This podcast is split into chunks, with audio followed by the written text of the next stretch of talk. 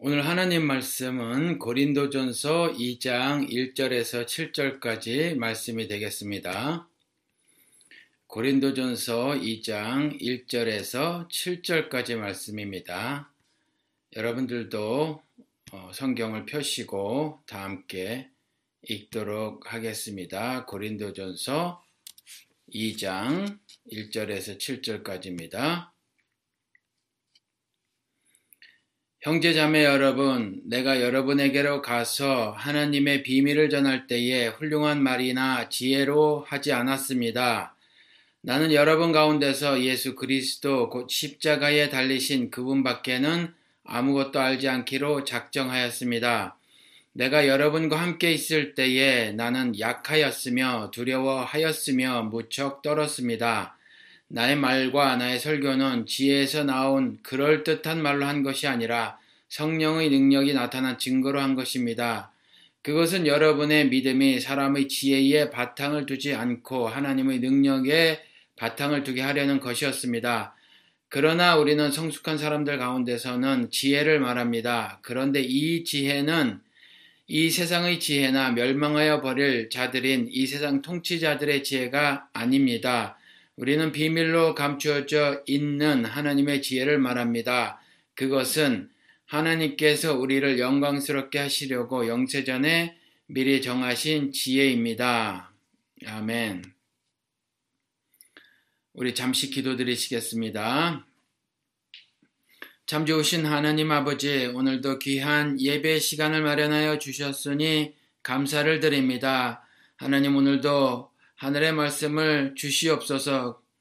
하늘의, 하늘의 말씀을 주실 때 하늘의 지혜도 더불어 주시어서 하나님 귀한 말씀을 잘 깨달을 수 있도록 은총 베풀어 주시옵소서. 지혜를 통하여 온전히 예수 그리스도가 누구신지를 잘 깨닫는 귀한 시간들이 될 수 있도록 하나님께서 크신 은총을 베풀어 주시기를 간절히 기도드립니다. 예수님의 이름으로 기도드렸습니다. 아멘.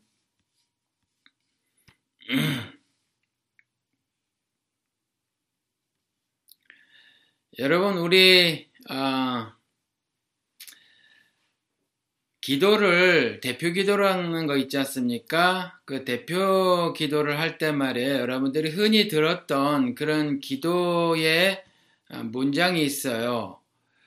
어, 이런 게 아, 있었습니다. 여러분 아마 생각이 나실 겁니다. 기륭 화복을 주관하시는 하나님, 뭐 이렇게 말씀하시죠. 그런데 여러분, 하나님께서 여러분들의 기륭 화복을 주관하신다고 생각을 하십니까? 여러분, 만약에 여러분들이 어, 떤 좋지 않은 사고나 또는 질병에 걸려서 죽을 처지에 놓여 있는데, 만약에 여러분들이 살아나신다면, 여러분들에게 하나님이 복을 주셔서 그리 하신 것이라고 생각을 하십니까? 음, 그러면 거꾸로 말씀을 드려볼게요.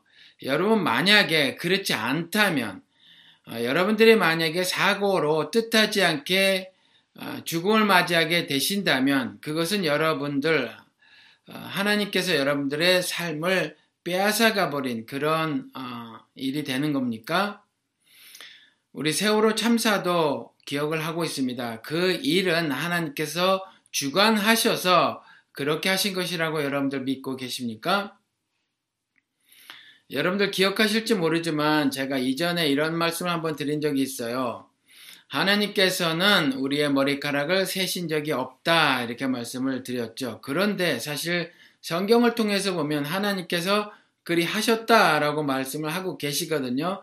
그런데 제가 아, 그 말씀을 성경을 통해서 하나님께서 기록으로 남겨주신 그 말씀을 전면으로 부정을 한 어, 적이 있단 말이죠. 그것도 한 번도 아니고 두 번도 아니고 여러 차례에 걸쳐서 그런 말씀을 드렸어요. 그러면 제가 감히 인간인 주제, 피조물인 주제에 하나님의 그 분명히 그 육성으로 단언해 놓으신 그 말씀을 어, 거역하고 부정하는 일을 한 것일 텐데 하나, 어, 여러분 어, 제가 감히 어, 하나님의 뜻을 거역하고 부정 하는 그런 인간이겠습니까? 아, 그건 아니라는 얘기죠. 여러분, 그 말뜻에는 속뜻이 있다라는 거거든요. 사람이 누구든지 어떤 말을 할 때에 어떤 의도를 담아서 한단 말이에요. 나는 이러이러한 아, 말을 너에게 하는 것이다. 나는 이런 뜻을 너에게 전하고 싶다라는 거잖아요. 이게 마태복음에도 나오고 누가복음에도 나오는 말인데 가서 한번 보도록 하겠습니다. 마태복음 10장 30절 여러분들도 어, 제가 이렇게 말씀을 드릴 때 성경을 찾아 보시기 바랍니다. 마태복음 10장 30절.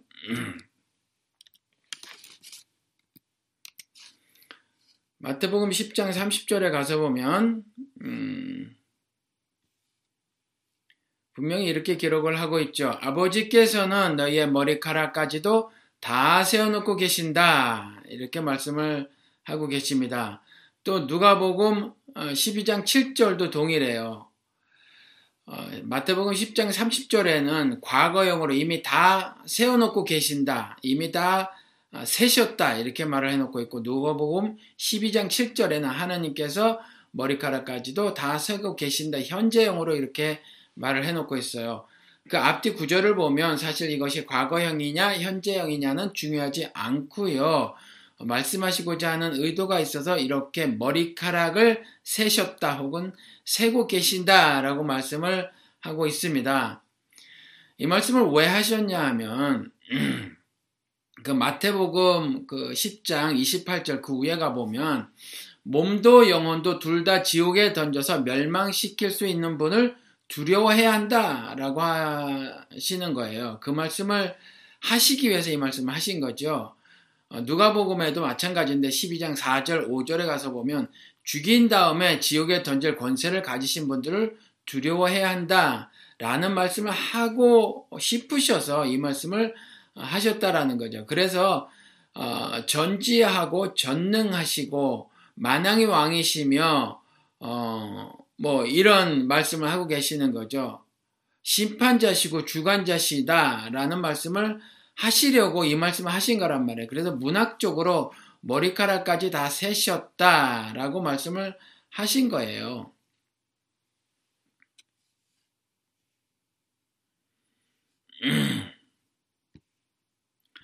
그러니까 그 여기에서 보면 그 조금 더 더 설명을 드려보면 참새 두 마리가 한 양에 뭐 그 동전 한 입이라는 얘기겠죠. 영어 번역으로는 a penny 그랬어요. 제일 작은 돈이죠. penny는. 그러니까 아주 작은 가치, 적은 가치죠. 참새 두 마리가 그렇게 팔리지 않겠느냐. 그렇지만 그 적은 가치의 어, 생물이라고 할지라도 그 가운데 하나라도 너희 아버지께서 허락하지 않으시면 땅에 떨어지지 않을 것이다. 땅에 떨어져야 팔리는 거 아니겠어요? 잡아서 땅에 떨어뜨려야 그런데 아버지께서 허락하지 않으시면 땅에 떨어질 일이 없, 없다라고 하는 거죠. 그리고 이어서 하신 말씀이 아버지께서 너희의 머리카락까지도 다 세워놓고 계신다라고 이렇게 말씀을 하셨어요. 이게 누가복음이나 마태복음이나 동일한 아, 비유로 이렇게 말씀을 하셨습니다. 이런 그 29절, 28절 참새 이야기와 머리카락 이야기를 통해서 하시고자 하는 말씀이 몸을 죽이는 절대 권세자들이 있지 않는가? 아, 절대 권세자는 아니죠.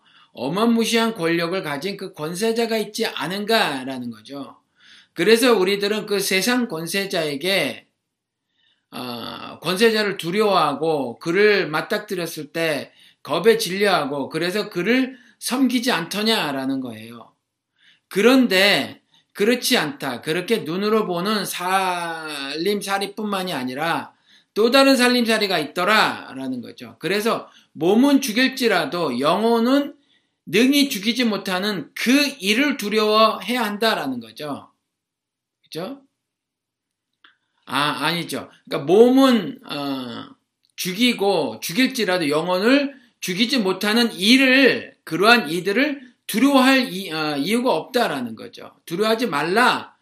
그리고 영혼과 몸도 둘 다 지옥에 던져서 멸망시킬 수 있는 분을 두려워해야 한다 라고 말을 해놓고 있는 거예요.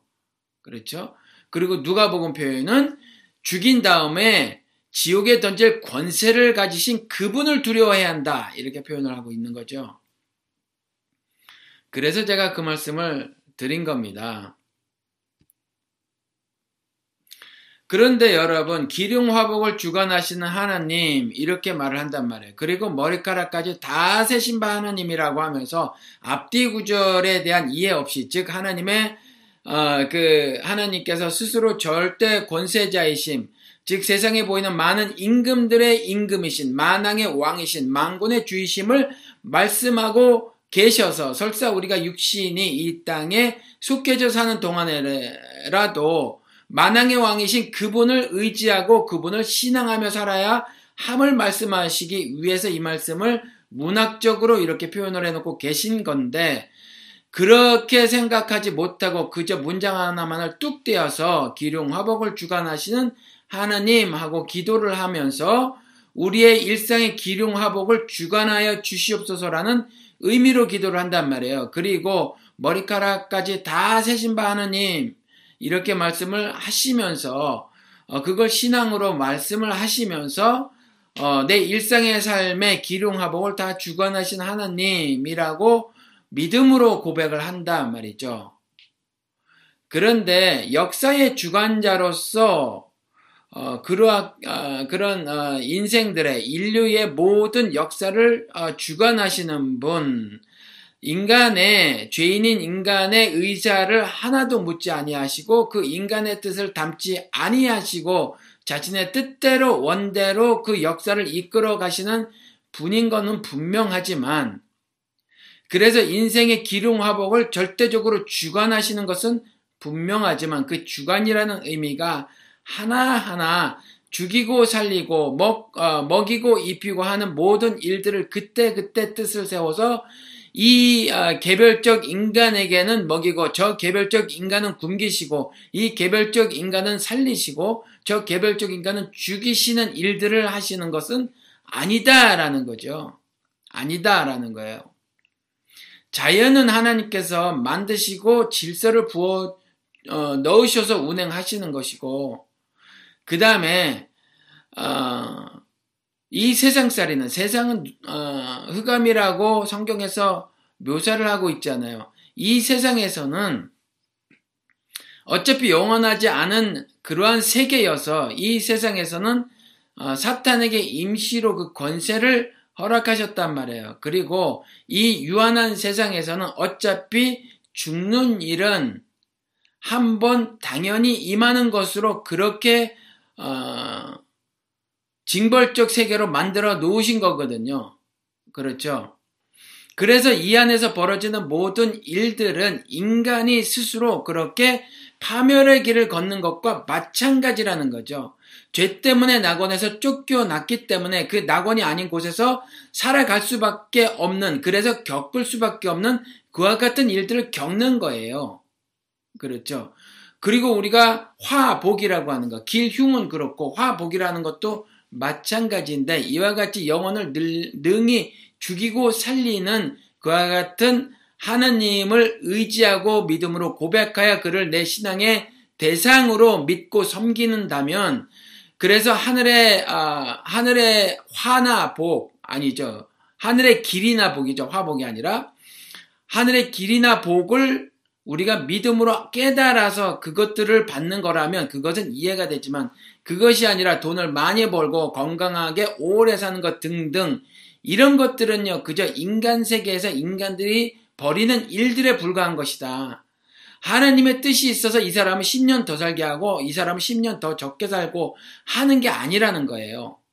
그렇죠? 하나님의 뜻이 있어서 이 사람은 일평생 무병장수하게 만들고 저 사람은 심한 질병에 걸리게 하시는 것이 아니다라는 거죠. 그것은 낙원에서 내쫓긴 인간들이 살아가면서 겪게 되는 여러 가지 일들이란 말이에요. 심지어 천하만국의 영광까지라도 저 서탄 마귀가 마련해 놓고 준비해 놓고 그것을 적당히 나눠줘 가며 자신을 경배하게 하는 것이 이 흑암이라고 하는 세상에서 벌어지는 일이다라고 하는 거예요. 그러니까 우리가 기륭화복을 주관하시는 하나님이라고 말을 하면서 우리의 어, 살림살이의 모든 것이 흡사 하나님의 뜻인 것처럼 여러분들이 알고 계시면 곤란하다라는 거죠. 하나님께서는 절대로 여러분들의 머리카락을 세신 적이 없다라는 말씀입니다. 그런데 그렇다면 우리는 왜 그렇게 기도를 할까요? 그렇죠? 우리는 왜 이렇게 기도를 지금까지 해왔을까요? 왜냐하면 죽어서 다시 사는 비밀을 믿음으로 이해하지 못하기 때문에 그래요. 죽어서 다시 사는 비밀을 믿음으로 이해하지 못해서 그런 겁니다.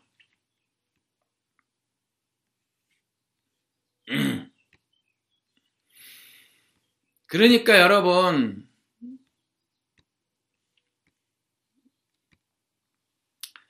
앞으로는 말이에요. 기룡화복을 주관하시는 하나님 이런 기도하지 마시기 바랍니다. 그리고 거기에서 조금 전에 말씀드렸다시피 길, 흉, 화, 복 흉하고 화는 우리가 쉽게 아마 받아들이실 거예요. 자기에게 불행이 닥친다면 그 불행을 하나님이 계획하시고 뜻하신 바 있으셔서 그렇게 하셨다고 생각하지 않을 테니까 말이죠. 하나님을 신앙하는 사람에게 무슨 연유인지 그런 것들을 작정하셨다라고 어, 받아들이지 않을 테니까 그건 좋을, 어, 이해가 쉬울 텐데 길이나 복, 좋은 일들 있잖아요. 좋은 일들은 우리가 쉽게 그렇게 말을 해버린단 말이에요. 그것 역시 화나 복처럼 마찬가지라는 겁니다. 천하만국의 영광을 잠시 잠깐 내가 이 땅에서 사탄에게 속아 그것을 갖게 되는 수도 있다라는 거죠. 그러니까 그걸 하나님의 복으로 여러분들이 알지 마시고요. 정작 복이라고 하는 것은 여러분들이 이 땅에 사는 동안에 주시는 이도 하나님이시고 거두시는 이도 저분이시다. 그리고 설, 어, 그, 어, 이방신에게 드리는 금과 은까지라도 모두 다 그 출처는 하나님이시다라는 신앙 고백을 하시고 말이에요. 그래서 내가 어떤 그 소득을 가지고 매우 건강하게 신앙 양심에 맞추어서 사용하는 것, 그것이 복이라는 거예요. 많이 벌고 못 벌고 그것이 복이 아니라 여러분들이 벌었으면 그 돈을 신앙 양심에 따라서 하나님의 뜻에 맞추어 사용하는 것, 그와 같은 행위를 할 수 있는 것이 복이다라는 거죠. 건강이, 육신의 건강이 오래 지속되는 것, 그것 자체가 복이 아니라 그렇게 살아감에 있어서 깡패처럼 육신이 튼튼해가지고 남을 두들겨 패는 것, 그런 게 복이 아니잖아요. 그래서 육신의 건강이 오래 지속된다고 할지라도 그 삶의 내용이 하나님께 초점이 맞춰지는 그 삶, 그러한 삶을 살아가는 것이 복이다라는 거죠. 여러분 이해가 되시죠?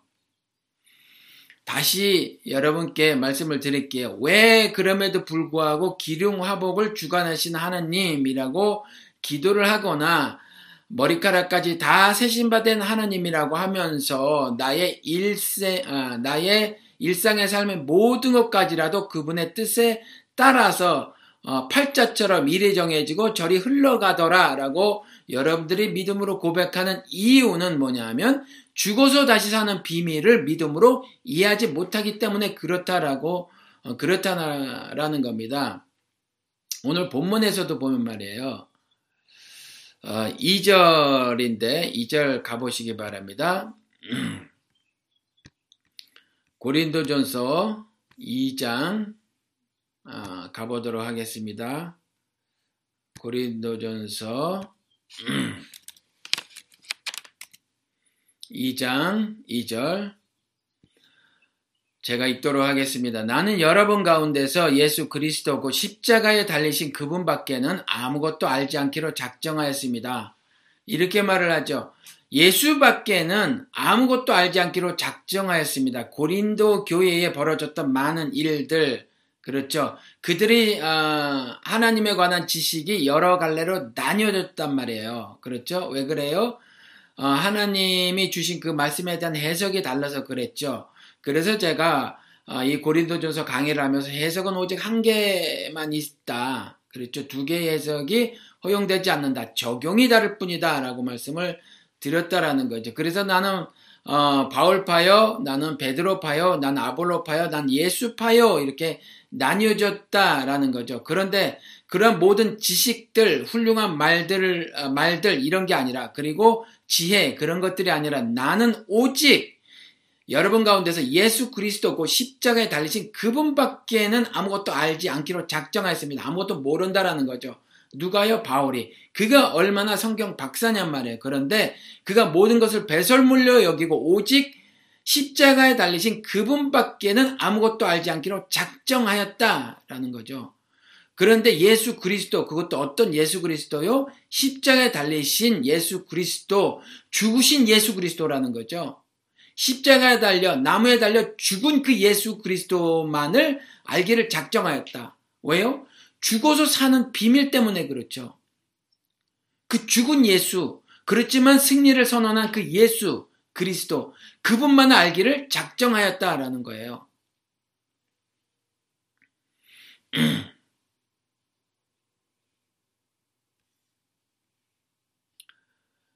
성경은요, 전체, 어, 성경 모두에서 육신이 죽고 사는 문제를 거론하지 않아요. 말하지 않습니다. 어, 여러분도 아시겠지만 히브리서에 가보면 한 번 죽는 것은 정해진 일이요. 9장에 그 후에는 심판이 있습니다. 여러분 아시지요? 한 번 죽는 것은 정해진 일이래요. 몇 살까지 사느냐 관심을 두지 않는다라는 거죠. 그리고 얼마나 건강하게 사느냐 건강하지 않게 사느냐도 관심을 두지 않아요. 하느님께서 이 기록을 통해서 그렇다라는 거죠. 성경은 조금의 눈길도 주지 않습니다. 오히려 이 땅에서 넉넉하게 살고 건강하게 살아서 죽을 때까지 죽을 때에도 고통이 없는 그와 같은 어, 삶 가운데 매우 하나님 앞에서 어, 폐역한 모습을 보인 그 부자, 권세자, 입과 혀가 하늘과 땅을 두루 돌아다닌다고 하는 이에 대한 철저한 비판이 10편 73편에 어, 기록이 되어져 있잖아요. 여러분, 제가 이 10편 73편은 여러 차례 말씀을 드렸기 때문에 아마 여러분들이 기억하실 거라고 생각이 듭니다. 그러니 그와 같은 우리가 흔히 알고 있는 복된 삶을 사는 그 자가 부러워서 설 어, 하나님을 신앙한다고 하는 자도 미끄러질 뻔하였다. 즉 부러워해서 그와 같은 삶을 살기를 소원했다. 그렇지만 결국을 알고 마지막에 그리스도가 다시 오시, 오시는 그 날에 심판을 알고 나서 다시 아, 신앙으로 하나님께서 매일같이 징책하셨던 그 징책을 달게 받는 그와 같은 삶을 살기로 결정 어, 하였잖아요. 그러한 믿음을 보였지 않습니까? 그러니까 한 번 죽는 것은 정해진 일이고 그 후에는 심판이 있다라는 것을 성경이 말을 하고 있지. 결코 어, 우리가 건강하게 살 것이냐, 그렇지 않게 살 것이냐, 얼마나 오래 살 것이냐, 아니면 그렇지 않을 것이냐에 대해서는 성경은 조금의 관심도 보이지 않는다라는 겁니다. 여러분들이 그걸 알고 계셔야 돼요. 그리고 전도서 3장 18절에도 사람이나 짐승이나 둘 다다 다 숨을 쉬지 않고는 살지 못하는 존재들이다. 그래서 사람이라고 해서 짐승보다 나은 것이 무엇이냐 모든 것이 헛되도다 이렇게 말을 하고 있습니다. 그러니까 육신의 삶이라고 하는 것은 짐승의 것과 전혀 다른 바가 없다. 배고프면 먹어야 되고 피곤하면 자야 되는 그러한 존재들이다라고 하는 거죠. 그렇죠? 이렇게 말을 해놓고 있어요. 이와 같이 육신이 죽고 사는 문제에 관해서는 어, 이렇게 말을 해놓고 있다라는 거죠.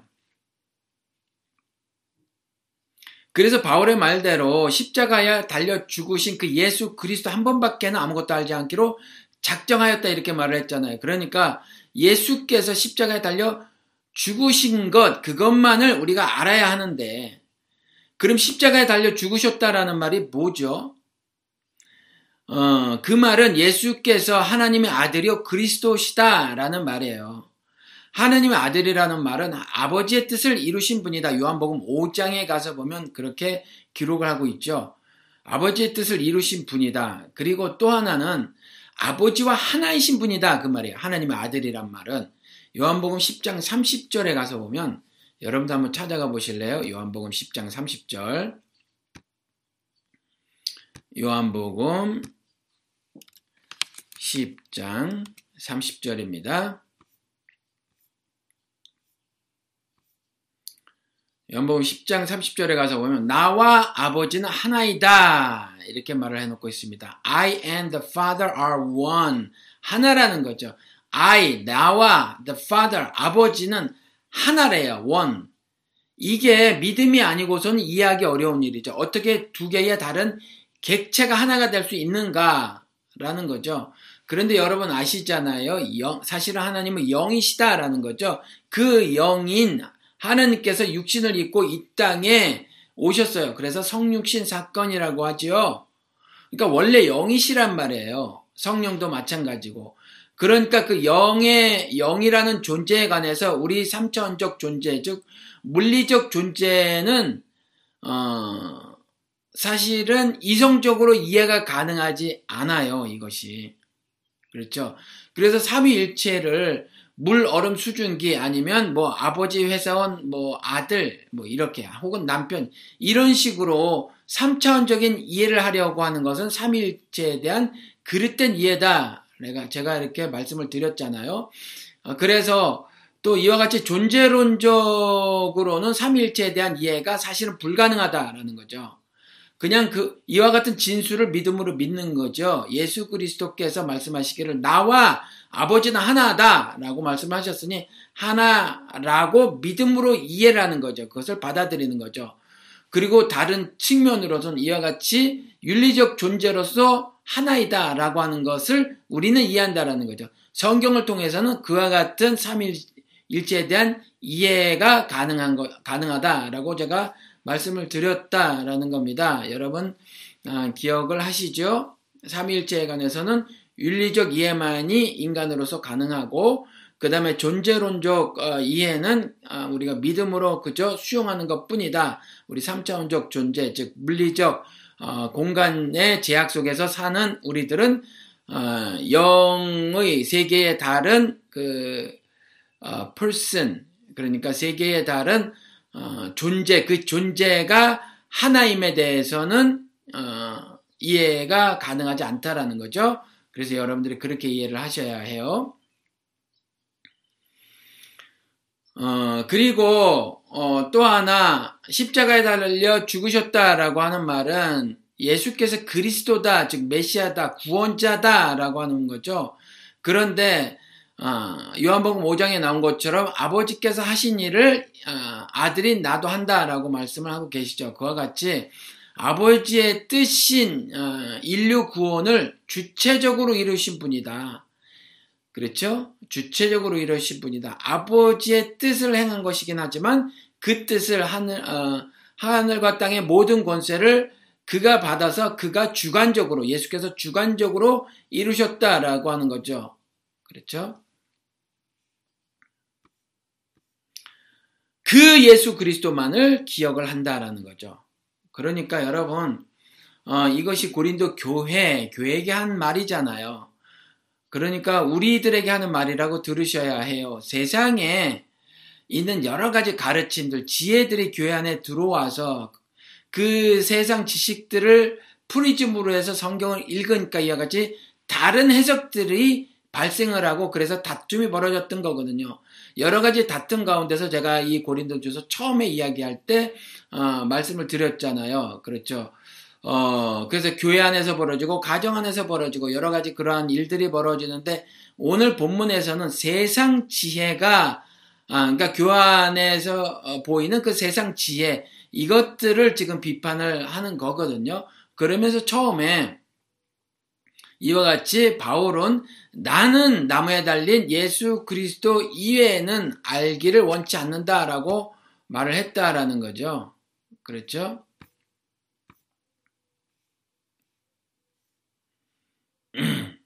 그리고 제가 처음에 말씀드린 기륭 화복에 관한 부분들, 그와 같이 그것을 기도할 때 신앙으로 고백하는 그와 같은 일들 역시 사실은 성경을 근거로 한 것이 아니라 세상을, 어, 세상에 있는 여러 가지 가르침들을 바탕으로 한 것이다 라는 거죠. 그와 같은 것을 오늘 바울을 통해서 하나님이 비판하고 계신 거예요. 오늘 본문 말씀 어, 7절에 가서 보면 읽어드릴게요. 우리는 비밀로 감추어져 있는 하나님의 지혜를 말합니다. 그것은 하나님께서 우리를 영광스럽게 하시려고 영세전에 미리 정하신 지혜입니다.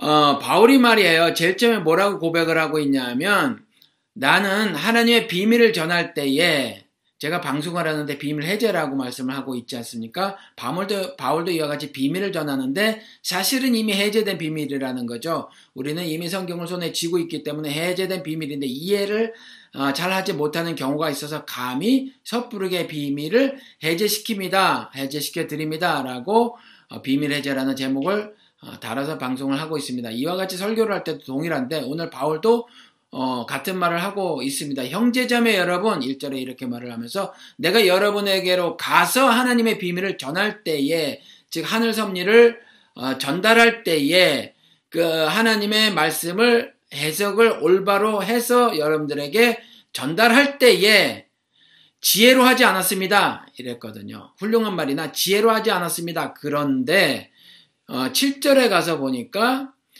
어, 우리는 비밀로 감춰져 있는 하느님의 지혜를 말합니다. 이렇게 말을 하죠. 그러니까 여기서 지혜라는 단어가 쓰여지긴 했어도 두 개의 다른 지혜. 하나는 세상 지혜고 하나는 하나님의 지혜죠. 우리는 비밀로 감춰져 있는 하나님의 지혜를 말을 하는 거죠. 비밀을 말한다고 하면서 그 비밀을 다시 설명을 아, 풀어서 말하기를 비밀로 감추어져 있는 하나님의 지혜를 말을 한다. 이렇게 말을 하죠. 그 하나님의 지혜가 뭐겠어요?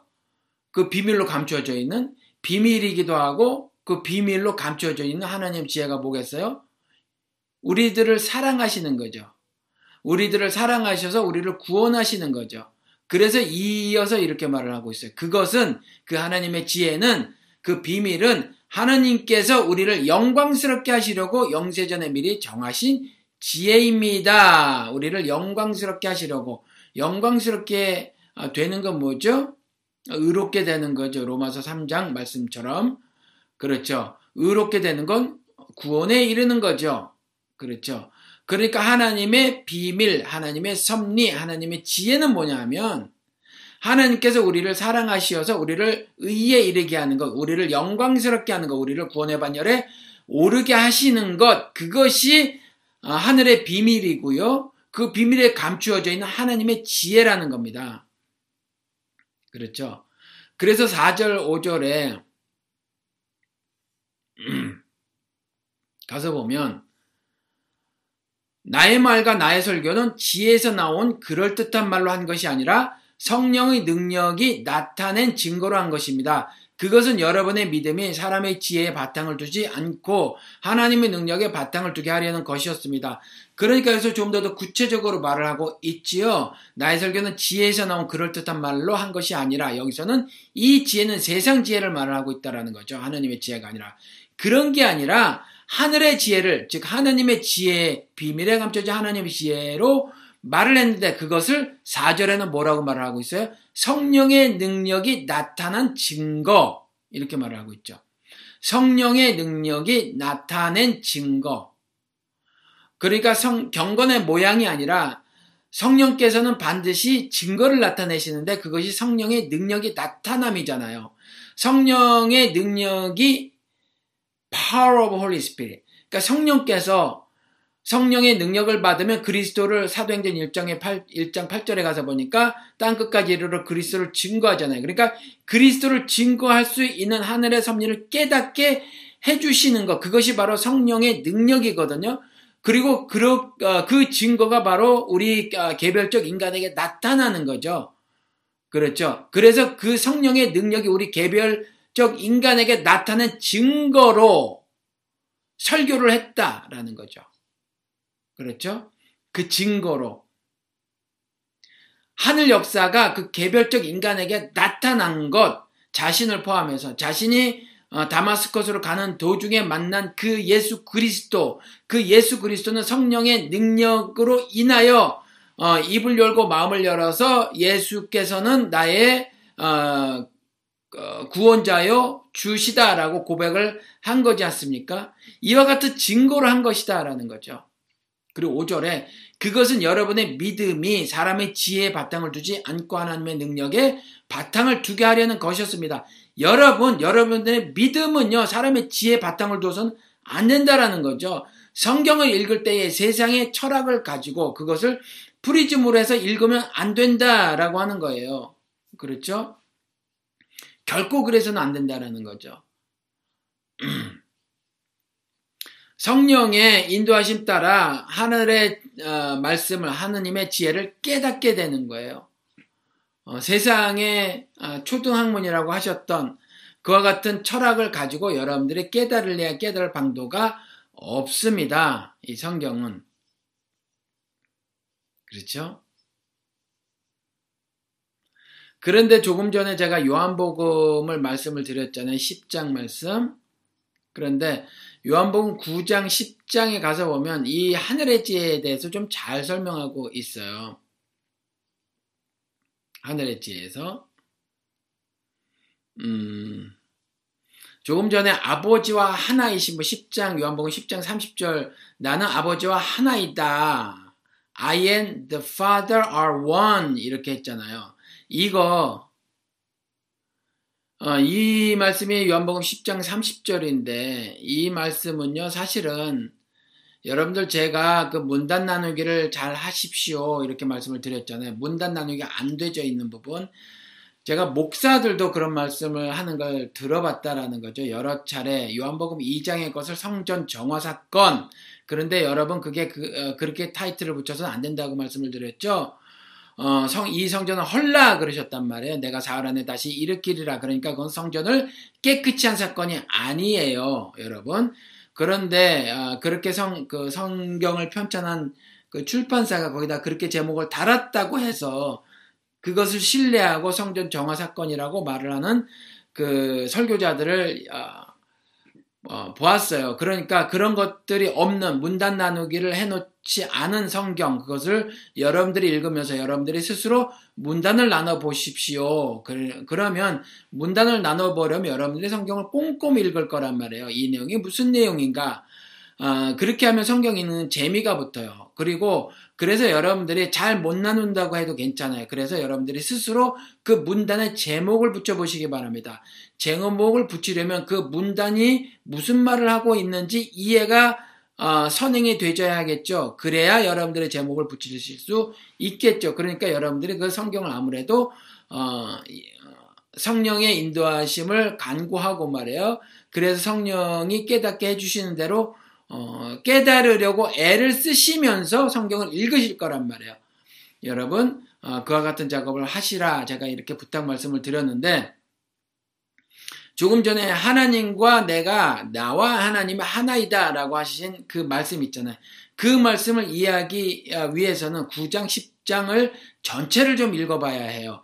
그리고 그 전체를 읽어보면 어, 성령의 능력 그리고 그 능력의 나타남 그리고 그것이 바로 하나님의 지혜 이렇게 말을 해놓고 있잖아요. 오늘 본문에서 고린도전서 2장에서 1절에서 7절 사이에 그렇게 말을 해놓고 있는데 이와 같은 것들에 대해서 좀 구체적으로 그리고 자세히 풀어서 말을 하고 있음을 우리가 알 수 있어요. 그래서 오늘 요한복음 9장 10장을 어, 한번 살펴보는 것으로 어, 오늘 말씀을 어, 전하도록 하겠습니다.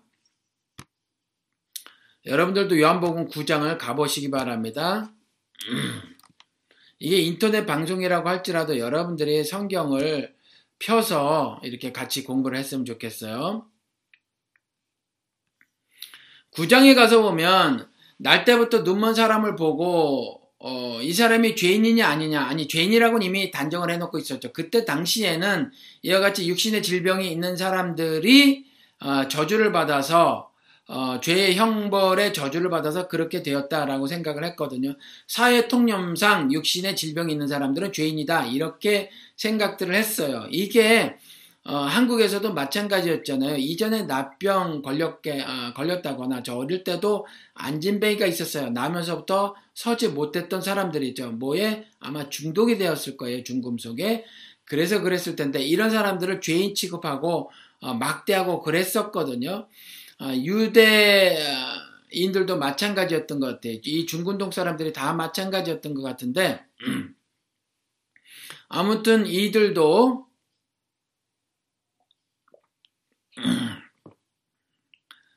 이와 같이 육신의 질병이 있는 사람들을 죄인이라고 여겼던 것 같아. 그래서 날 때부터 눈먼 사람을 보았어요.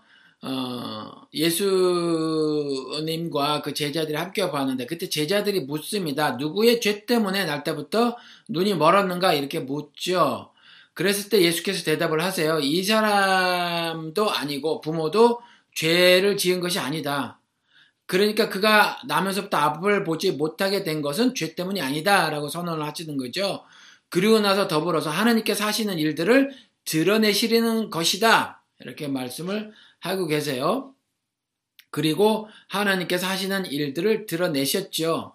고쳐주셨다라는 거예요. 땅에 침을 뱉어서 진흙을 개어 그의 눈에 바르시고 실로암에 가서 씻으라 그러셨어요. 그랬더니 그 눈먼 사람이 그렇게 가서 씻고 밝아졌습니다. 아, 그랬더니 그것을 보고 이웃들이 술렁거렸어요. 어, 저 사람이 눈이 멀었으니 뭐 제대로 노동을 할 수 없었겠죠. 그러니까 해, 했던 모양이에요. 그러니까 이웃 사람들이 어, 저 사람이 국어를 하던 사람이 아니냐 이렇게 묻죠. 어떻게 눈을 뜨게 되었지? 그랬더니 눈 뜬 사람이 이제 어, 나면서부터 앞을 못 보던 그 사람이 이제 눈을 떴단 말이에요. 그 사람이 예수께서 이리저리 하라 하셨다. 어, 그리 그리 하셨는데 그리 하라 하신 대로 내가 했더니 눈을 뜨게 되었다. 이렇게 말을 합니다. 그래서 사람들이 그 눈뜬 사람을 바리세파 사람들에게 데리고 가죠. 바리세파 사람들은 어, 유대인 중에 유대인이란 말이에요. 그렇죠. 엘리트라는 거죠. 성경에 대해서 많이 알고 있었던 그런 사람들이에요. 어, 그런데 그 사람들이 보기에도 이게 기기 묘묘한 일이란 말이죠. 그래서 동일한 질문을 했어요. 그 눈뜬 사람에게. 그리고 눈뜬 사람은 동일하게 대답을 했죠. 어, 그리, 어, 그런 일이 있은 후에 그 바리세파 사람들이, 어, 어떤 생각을 했는데 그 생각이 뭐였냐면, 음, 구체적으로 기록을 하고 있는데, 어, 눈을 떴단 말이에요. 땀에서부터 앞을 보지 못했던 그 사람이. 그런데 예수께서 안식일에 그런 일을 하게 해주셨어요. 그러니까 안식일에 눈을 뜨게 한 것으로 보아서 눈을 뜨게 한 그 예수라는 사람은 하나님에게서 온 사람이 아니다. 이렇게 단정을 졌어요. 하느님에게서 온 사람이라면 안식일 계명을 어겼을까라는 거죠. 어기지 않았을 거라는 거죠. 그죠? 그러니까 이 사람은 예수라는 사람은 하나님에게서 온 사람이 아니다. 안식일 계명을 어겼으므로 그렇죠? 그리고 하나님의 사람이 아니고 안식일 계명을 어겼으니 죄인인데 죄가 있는 사람은 그런 기적적인 표징을 볼 수 없다. 하늘의 일이 아니다라는 거죠. 바알세불의 일이라는 거예요. 그렇죠? 그래서 눈을 뜬 사람에게 어, 그 바리세파 사람들이 예수에 대해서 묻습니다. 그를 어떻게 생각하는가? 그랬더니 그 눈을 뜬 사람 예언자라고 대답을 하죠. 그리고 이후에 바리세파 사람들은 부모에게도 동일한 질문을 던지고요. 그리고 이미 그 사람들은 예수를 그리스도라고 고백을 하는 사람들, 그렇게 말을 하는 사람들은 회당에서 내쫓, 내쫓기로 결정을 내버리죠. 그리고 눈을 뜬 사람을 다시 다그칩니다. 다시 불러서. 그리고 영광을 하느님께 돌려라. 우리가 알기로 그는 죄인이다. 예수는 죄인이라는 거지. 안식일 계명을 어겼으니까. 그러니까 네가 눈을 뜨게 된 그와 같은 이 어, 영광을 그와 같은 일을 감사한 일에 대해서 그 영광을 온전히 하느님께 돌려라 이렇게 말을 합니다. 그랬을 때 아, 눈을 뜬 사람이 그가 죄인인지 아닌지 모르지만 분명한 것은 그가 내 눈을 뜨게 해주었다는 것입니다. 이렇게 말을 해요. 어, 이게 대단한 어, 결심을 하고 한 말이겠죠? 그렇죠? 어, 그랬더니 이제 회당에서 내쫓게 되죠. 완전히 파문당하는 거예요. 어마어마한 일을 당한 거죠. 그 이후로 이 어, 사회적 어, 위치가 그렇잖아도 뭐 국어를 하던 사람이기는 하지만 정말 완전히 그 유대교 커뮤니티 그 공동체에서 내쫓기게 되는 일을 당한단 말이에요. 그러면 국어를 하는 일조차 어, 하기가 쉽지 않았을 거란 말이에요. 그렇죠?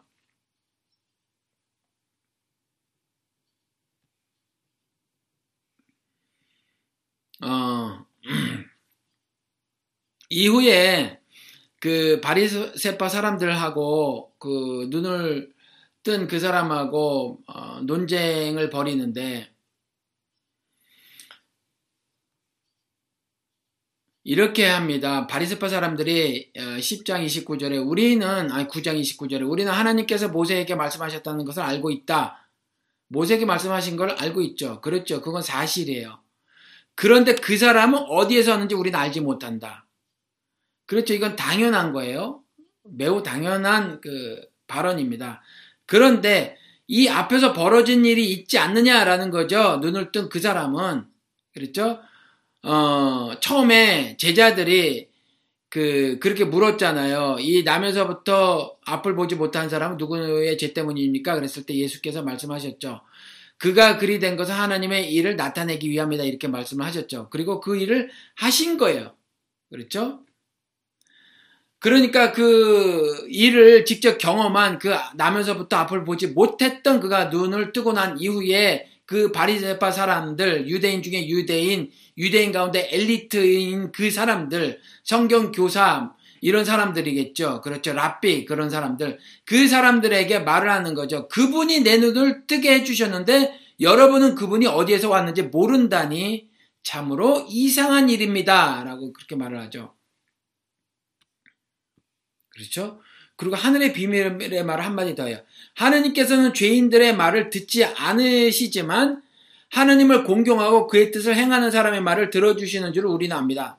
너희들이 한 가지 어, 미스한 것이 있어 잘못 깨달은 것이 있어 하나님께서는 결코 죄인들의 말을 듣지 않으신다. 그것은 너희들도 그렇게 생각을 해서 바리새파 사람들아 그래서 그가 하나님으로부터 온 사람이 아니고 죄인이라고 말을 하지만 하나님을 공경하고 그의 뜻을 행하는 사람이라면 그 사람의 말을 들어주시는 줄을 우리는 잘 알고 있다. 만약에 내가 눈을 뜨게 되는 것이 하나님의 뜻이었더라면, 그렇더라면 그것은 죄인의 말을 들으신 것이 아니라 하나님을 공경하였기에 그의 뜻을 어, 행하, 어, 행한 것이 되고 그래서 그의 말을 들어주시는 것이었더라라는 거죠.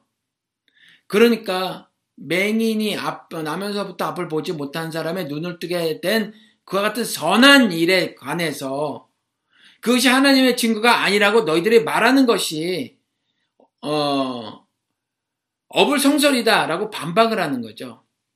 그렇죠? 그래서 계속해서 말을 하기를 나면서부터 눈 먼 사람이 눈을 뜨게 되었다는 것은 창세로부터 지금까지 들어본 적이 없다. 놀라운 일이다라는 거죠. 그렇죠? 그러니까 당연하게 그 예수가 하나님께로부터 오신 분이 아니라면 아무 일도 하지 못하셨을 것이다. 그럼에도 불구하고 바리세파 사람들은 그 눈 뜬 사람에게 말을 하죠. 네가 완전히 죄 가운데 태어났음에도 불구하고 우리를 가르치려고 하느냐 하면서 그를 내쫓아 버리죠. 어 그리고 어, 바리새파 사람들이 그 사람을 내쫓았던 말을 예수께서 들으시고 그를 만나서 네가 인자를 믿느냐 즉 사람의 아들 요셉의 아들인 나를 믿느냐라는 거죠. 사람의 아들을 믿을 필요가 없죠.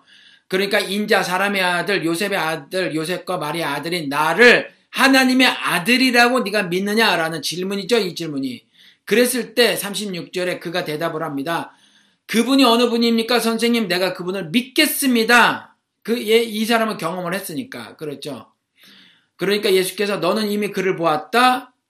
너와 말하고 있는 사람이 바로 그 사람이다. 그랬더니 주님 하고 바로 고백을 하죠. 주님. 그렇죠? 그리고 예수께서 또 말씀하시죠. 나는 이 세상을 심판하러 왔다. 못 본 사람을 보게 하고 본 사람을 못 보게 하려는 것이다. 이렇게 말을 하고 있습니다. 못 보는 사람을 보게 하고 보는 사람을 못 보게 하려는 것이다. 이랬을 때 이 말이 얼마나 충격적이었어요. 나는 이미 세상 지식을 가지고 세상 지혜를 가지고 하늘의 뜻을 다 분별하고 있다고 믿었던 그 사람들이 그런데 그런 것 가지고 하나님 말씀을 깨닫지 어, 깨달으면 안 되는 것이라고 지금 그렇게 예수께서 말씀하시는 거잖아요. 그러니까 이 바리새파 사람들이 우리도 눈이 멀었다는 말이요? 이렇게 말하는 거죠. 눈을 뜨고 있는데. 그런데 눈을 뜨고 감는 것에 대해서 이미 창세기에 말을 해놓고 있잖아요. 죄를 지은 그들이 눈을 뜨게 되는 거잖아요. 그래서 스스로 자신들이 선과 악을 판단할 수 있는 존재로 격상이 된 거란 말이에요. 사실은 격상이 된 게 아니죠. 하나님의 말씀에 어, 의하여서 어, 하나님의 말씀이 선이라고 하는 것이 선이고 악이라고 하는 것이 악이란 말이에요. 의라고 하는 것이 의고 불이라고 하는 것이 불의인데 이제 인간들이 스스로 눈을 뜨게 된 연후에 이후에 자신들이 선과 악을 마음대로 판단하는 어, 그와 같은 존재가 돼버린 거예요. 사실은 격상한 게 아니지요. 그런데 그렇게 깨닫는 거죠. 자신들이 가진 이성으로 함부로 그와 같이 하나님의 말씀에 따르지 않고 이제 세상 지혜대로 마음대로 자신들이 하나님의 말씀을 해석가해서 율법 강령집인 어, 그 미시나나 게마라 이런 것들을 만들어대서 함부로 육신의 질병이 있는 사람을 하나님께서 죄인이라고 말씀하고 계시지 않음에도 불구하고 자기들이 마음대로 죄인 취급을 했던 거지요. 그렇죠. 그러니까 예수님께서 말씀하시기를 너희가 눈먼 사람들이라면 도리어 죄가 없을 것이다. 그러나 너희가 지금 본다고 말하니 너희가 죄, 너희의 죄가 그대로 남아 있도다. 이렇게 말을 했던 겁니다.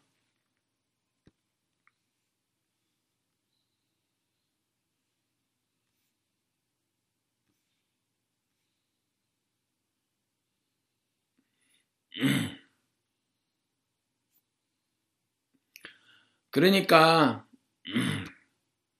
우리가 알 수 있는 것이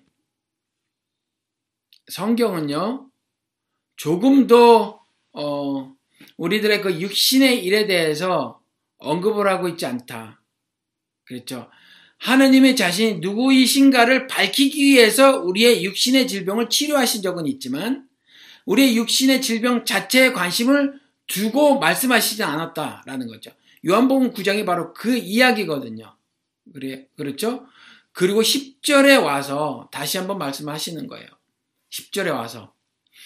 어, 1절에, 어, 내가 진정으로 너희에게 말하노니, 양 우리에 어, 들어갈 때 문으로 들어가지 아니하고 다른 데로 넘어 들어간 사람이 도둑이다, 강도다, 이렇게 말을 하죠.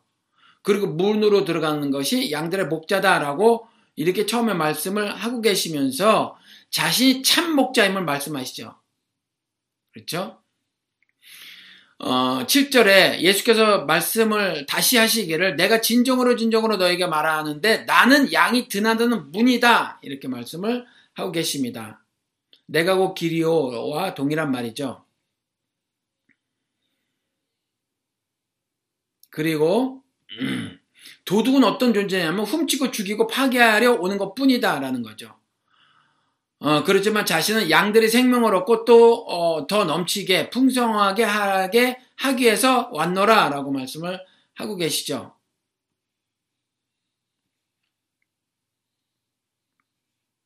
그래서 사꾼 이야기도 하고 사꾼은 도망가고 이런 이야기도 하고 그렇지만 아, 나는 양들 위해 내 목숨을 바치노라 이렇게 말씀하죠.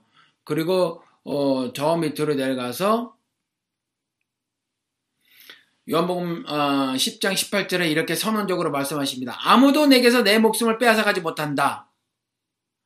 그러니까 아, 십자가에 달려 죽으신 자신이 남에 달려 죽는 그 죽음은 어, 스스로 하신 것임을 분명히 밝히는 거죠.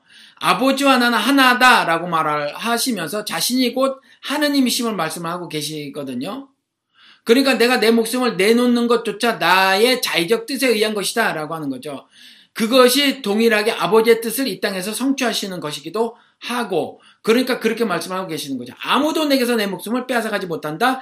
나는 스스로 원해서 내 목숨을 버린다. 나는 목숨을 버릴 권세도 있고 다시 얻을 권세도 있다. 내가 죽고 내가 다시 살아나는 일은 아버지가 그렇게 하신 일이기도 하지만 그것이 내 스스로 어, 버린 어, 내 능력으로 한 일이기도 하다라는 거죠. 내 목숨을 나는 스스로 내가 원해서 버린다. 그리고 어, 나는 목숨을 버릴 권세가 있고 다시 얻을 권세가 있노라 라고 말씀하고 계시죠. 이것은 내가 아버지께로부터 받은 명령이다.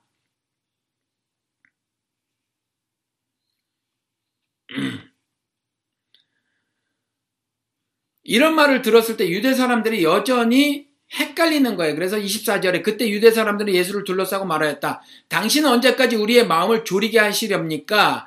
당신이 그리스도이면 그렇다고 분명하게 말씀해 주십시오. 이렇게 분명하게 말을 말씀하심에도 불구하고 아직 잘 이해가 되지 않았던 거예요. 그래서 다음 절에 예수께서 그들에게 대답하셨다. 내가 너희에게 이미 말하였는데도 너희가 믿지 않는다. 이건 믿음의 문제라는 거죠. 이성으로 깨달을 수 있는 부분이 아니라는 거예요. 믿음으로 수용하느냐 아니냐에 관한 부분이다라는 거죠. 히브리서 말씀대로 하나님께서 온 우주 만물을 창조하셨다라고 하는 것은 그렇죠?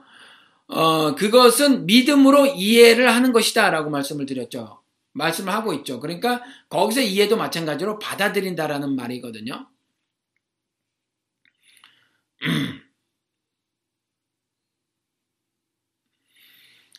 그러면서 이어서 말씀하시기를 그런데 너희가 믿지 않는 것은 너희가 내 양이 아니기 때문이다. 이렇게 말씀을 하십니다. 내 양이 아니기 때문이다. 그러니까 예수 그리스도께서 이와 같이 말씀하신 것, 그 밑에 가서 30절에 나와 내 아버지는 하나이다 라고 말씀하셨잖아요. 이런 선언적 말씀을 하시기 전에 자신이 바로 신앙의 대상임을 이렇게 뚜렷이 말씀을 해놓고 계시는 거예요. 그렇죠? 자신이 바로 신앙의 대상임을 말씀하고 계시는 거란 말이죠. 그런데 자신이 바로 신앙의 대상이라고 생각지 못하는 것이 그래서 고백을 하는 것이 기룡화복을 주관하시는 따위의 형편없는 말을 신앙인 것처럼 알아서 고백을 하는 거예요, 여러분. 그렇죠? 자신의, 자신이 신앙의 대장이라고 하는 것이 지금까지 지금 9장서부터 지금까지 쭉 왔지만 자신이 누구신가를 밝히시잖아요. 하나님과 하나이신 분이다. 라고 하는 거잖아요. 자신 신앙의 대상이다. 내가 십자가에 달려 죽고 다시 살아나는 것을 말씀하고 계시는 거란 말이에요. 그렇죠? 이와 같은 능력이 나타난 것이 예수 그리스도가 침례를 받으시면서 공생의 사역을 시작하시는 거죠. 그것을 예수의 침례 사건은 예수의 공생애를 알리는 의미의 어, 사건이라고 말씀을 드렸죠. 그렇죠? 그래서 침례를 받으시는 거예요. 그래서 하나님께서 나의 기뻐하는 자로라라는 어, 말씀하시면서 함께 하시고 성령은 비둘기처럼 내려오시면서 함께 하신단 말이에요. 삼위가 동시에 그 공생애를 함께 하고 계심을 그때 말씀하고 계시는 거거든요. 성령께서 이렇게 말씀하고 계신다는 거예요. 성령께서 성령께서 예수의 육신의 몸에 임하셔서 그 일을 진행해 나가시는 거예요. 그렇죠. 그래서 성령께서 예수를 광야로 이끌어서 마귀로 하여금 시험을 받게도 하시지 않습니까? 그래서 예수의 공생의 사역은 성령께서 이끄시는 것이었더라라는 거죠. 그렇죠. 그러니까 그 성령의 능력이 나타나는 거였죠. 그것이 하느님의 지혜가 나타나는 거였고 그 하나님의 지혜가 너희들의 믿음의 바탕이 되었으면 하고 오늘 고린도전서 2장에서 바울이 간절하게 말을 하는 거잖아요. 그렇죠? 그러니까 우리가 육신의 것을 세상 것 때문에 성경에서 읽어내면 안 된다라는 거예요. 그렇죠? 아주 노골적으로 성경을 통해서 돈과 성경을 읽어내는 일이 자금의 기독교에서 벌어지고 있다라는 거죠. 여러분들이 10년 더 살고 10년 덜 살고 여러분들이 건강히 살고 혹은 어, 사고나 질병으로 인해서 다, 어, 다쳐서 살고 그렇죠? 건강하지 않게 살고 하는 것 등등에는 여러분들 성경은 조금도 관심을 갖고 있지 않다라는 거죠. 하늘의 지혜, 성령의 성령의 어, 능력이 나타나는 그 증거 이런 것들은 전혀 그런 것들에 대한 관심이 없다는 거예요. 여러분들의 육신의 삶의 부분에 대해서. 다만 오늘 그 요한복음에 나온 것처럼 나면서부터 앞을 보지 못한 그 사람의 눈뜬 같은 기적적인 일은 그분이 신앙의 대상임을 말씀하기 위해서 이와 같이 샘플링 하시는 거란 말이에요. 어느 한 사건을 가져가서 말씀하시는 거죠. 이 세상의 모든 나면서부터 앞을 보지 못한 사람을 고쳐주고 가신 적이 가시지 않았잖아요. 성전 민문에 앉아있던 그 안진뱅이도 마찬가지고 베데스다 행각에 성전 미문에 앉아있던 것도 뭐 베드로가 고친 게 아니에요 여러분. 어 그리고 또그 어, 솔로몬 행각에 있었던 그 38년 된 환자, 그 딱 한 사람 고쳤단 말이에요. 거기에 굉장히 많은 환자들이 있었음에도 불구하고 그 한 사람만을 샘플링해서 그 사람을 고쳐주심으로 인하여 자신이 누구인가를 밝히 드러내신 거란 말이에요. 그 육신의 질병을 치유하신 데 목적이 있었던 것이 아니고, 그리고 나사로 사건에 이르러서는 극명하게 나타나죠. 지금 요한복음 10장 말씀을 드렸는데 11장에 그렇죠. 나사로가 죽었다가 다시 살아나잖아요. 그때 하시고자 했던 말씀이 뭐죠? 내가 부활이고 생명인 것을 알지 못하느냐라는 거죠. 성경에서 목숨과 생명을 나눈다고 했죠.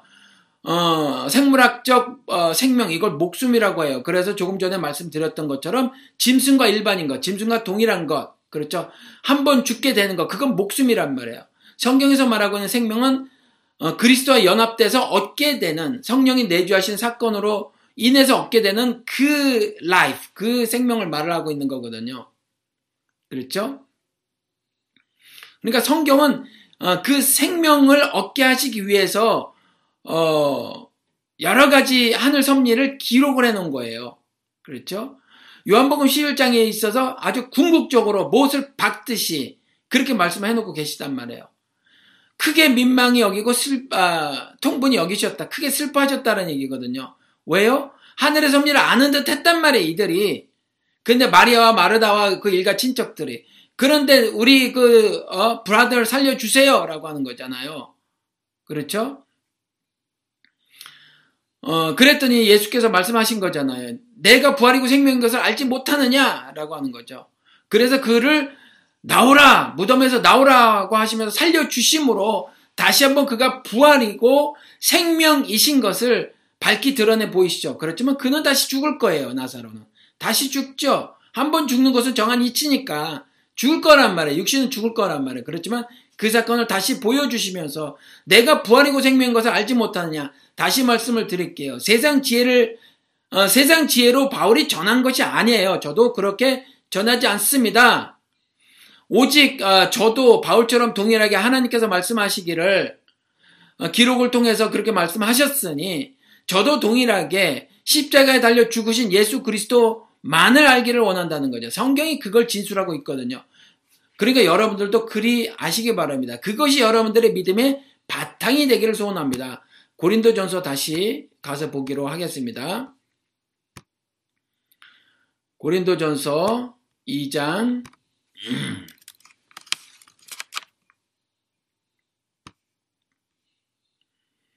고린도전서 2장에 가서 보니까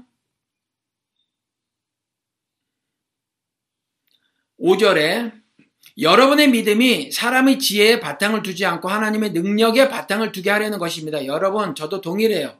여러분들이 어떤 경험을 했잖아요. 그것이 하나님의 능력이 나타나는 경험이길 소원합니다. 하나님의 능력이 나타나는 경험이기를. 여러분, 모든 일들은 이 세상에서 그냥 벌어지는 거예요. 어차피 여기서 낙원이 아니거든요. 그 일이 벌어지는 건데 그 일을 여러분들이 어떻게 해석을 하고 어떻게 아, 반응을 보이냐에 따라서 그 일에 대한 사건 성격이 규명이 되는 거예요. 그렇죠. 돈을 많이 버는 것 자체가 여러분들이 하나님, 하나님께서 역사를 하셔서 복을 주시려고 해서 얻게 된 복이 아니라는 거죠. 여러분들이 설사 죽을 병이 걸렸다고 해서 여러분들이 저주를 받은 것이 아니란 말이에요.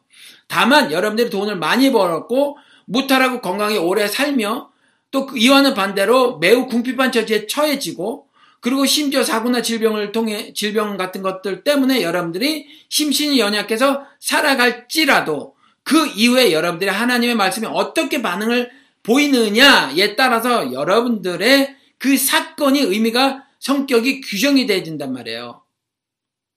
무슨 말씀인지 아시죠? 그래서 여러분들의 믿음이 하나님의 능력의 바탕을 두는 것이었으면 좋겠어요, 여러분.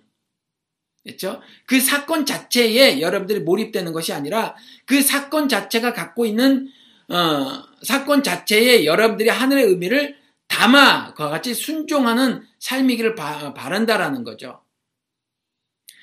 그래야 이 온 운주 만물을 운행하시는 그분의 역사 주관을 믿음으로 고백을 하게 되는 거란 말이에요. 그렇죠? 심지어 여러분들 가시 엉겅퀴에서 나 가시 엉겅퀴가 나는 세상에서 땀을 흘려 먹게 되는 그와 같은 형벌적 노동을 하게 어, 되었던 것도 뭐 때문이죠? 하나님의 어, 죄에 대한 형벌 때문이잖아요. 그러니까 이 세상에 벌어지는 모든 일들이 사실은 어, 주관적으로 그분이 하시는 일이지만 한 개 한 개를 한 개 한 개를 뜯어내서 하시는 것이 아니라 그와 같은 원리, 그와 같은 운행 방침, 그와 같은 아, 질서를 부어 주셨다라는 거죠. 그렇죠? 그것이 하나님의 의로운 질서라는 거예요. 죄에 대해서는 심판을 하시고 그러니까 어, 낙원에서 내쫓긴 이 세상에는 이와 같은 일들이 진행이 될 것이다. 벌어질 것이다라는 거죠. 이럴 때 하나님의 말씀, 언약, 제사를 받은 하나님의 백성들은 이와 같은 일을 겪고 당할 때마다 그 언약을 받은 백성으로 어, 그다음 언약을 아, 받은 백성으로 그다음에 제사를 드릴 수 있는 권세를 가진 백성으로 그리고 율법적 말씀을 받은 백성으로 이 사건들을 어떻게 이해하고 해석하며 적용하며 살아갈 것이냐라는 것이 바로 관점이라는 거예요. 그래서 여러분들의 믿음이 사람의 지혜 바탕을 두지 않기를 바랍니다. 그리고 이와 같이 온 우주 만물을 지으시고 그 안에 자신의 의로운 질서를 부어 넣으셔서 그이온 어, 우주 만물을 운행하시고 심지어 흑암이라고 하는 세상을 사랑하셔서 이 어둠이 어, 빛으로 오셔서 설령 깨닫지 못한다고 할지라도 용서란 사랑을 이 흑암이라고 하는 세상에 확 뿌려놓으셔서 누구든지 믿음으로 그 용서란 사랑을 받, 받아들이기만 하면 그를 구원의 반열에 오르게 하시는 그와 같은 놀라운 하나님의 은총을 여러분들이 믿음으로 고백하시는 어, 그와 같은 삶을 사시기를 주님의 이름으로 축원을 드립니다. 오늘 어, 말씀을 통해서 여러분들이 결코 세상 지혜로 성경을 읽지 어, 마실 것을 다시 당부를 드립니다. 우리 기도를 하시겠습니다. 하나님 아버지 오늘도 주님께서 귀한 말씀을 주셨으니 참으로 감사드립니다. 아버지 하나님 작금에 많은 교회들에서 세상 지혜를 가지고 세상 지식을 가지고 성경을 읽어내므로 무 영혼들을 미혹에 아, 빠뜨립니다. 하나님 아버지 작은 자교회 무심령들을 주님께서 거둬 주시옵소서 그리하여 이 영혼들에게 말씀을 날마다 허락하여 주시고 말씀을 주실 때에 세상 지혜가 아니라 하나님의 지혜를 아, 동시에 부어 주시어서 하나님 하나님의 말씀을 잘 깨달을 수 있도록 하나님 크신 은총을 베풀어 주시옵소서 믿음의 바탕이 세상 지혜를 어, 바탕으로 하는 것이 아니라 성령의 능력에 나타나는 것이 그 증거가 되는 것으로 바탕이 되게 하여 주시옵소서. 그래서 하나님 아버지 어, 작은 자교의 못 백성들이 일상을 살아갈 때 경험하는 모든 것들을 말씀으로 잘 이해하고 깨달아서 하나님 아버지 하나님께 온전히 바른 반응을 보이며 살아가는 작은 자 아, 교회 하나님 백성 삼아 주시기를 간절히 기도드립니다. 하나님의 사랑과 하나님의 사랑을 죽음으로 이루신 그리스도 예수의 은혜와 그 은혜를 날마다 공급하시며 먹이시며 인도하시는 우리 성령 하나님의 작은 자 교회 성도 여러분과의 교제하심이 지금부터 영혼까지 함께하여 주시기를 다시 오실 귀하신 예수 그리스도 이름 받들어 간절히 기도드렸습니다. 아멘. 예배를 마치겠습니다.